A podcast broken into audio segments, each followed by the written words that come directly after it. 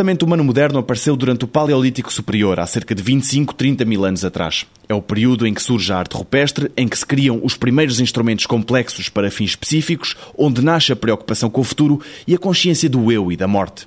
Os investigadores estão de acordo. É o cérebro o motor que está por detrás deste novo comportamento do Homo sapiens sapiens, mas sem fósseis não é fácil estudar a evolução cerebral. Compara-se o tamanho dos crânios, vamos reunindo informação e também estudamos a forma como o cérebro estaria organizado.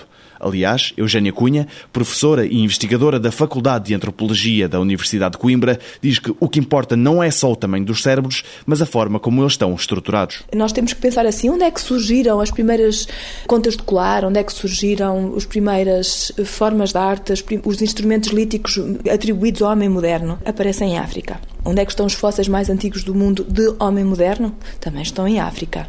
A genética diz-nos que a maior diversidade genética atual está em África e quer dizer que se as populações africanas têm maior diversidade genética, estão a evoluir há mais tempo. Portanto, onde é que está a maior diversidade linguística atual? Está em África. Por isso, o que é que isso quer dizer? Quer dizer que também a linguística, a genética, a paleontologia e a arqueologia apontam-nos para a África. Como é que surgiu esse, esse comportamento moderno? Isso há muitas teorias, é impossível responder a isso em dois ou dez minutos. Há uma cadeira só sobre isso que eu dou, portanto, imagino, não seria possível. Eu penso que houve toda uma evolução cerebral, em termos de tamanho e, sobretudo, de complexidade, de estrutura, e que durante algum tempo haveria os requisitos necessários para produzir esse comportamento moderno, mas ele não, não surge logo. Porquê? Porque houve um clique, de repente, e a partir desse clique é que conseguiram fazer essas ligações necessárias a nível cerebral que foram permitir.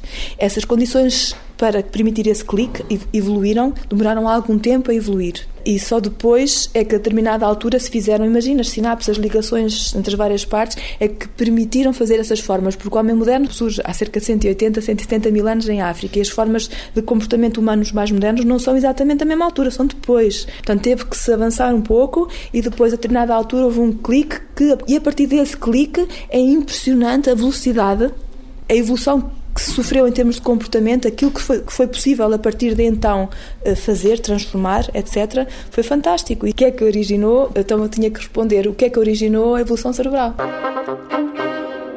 No próximo 125 perguntas sobre ciência, uma questão para a física.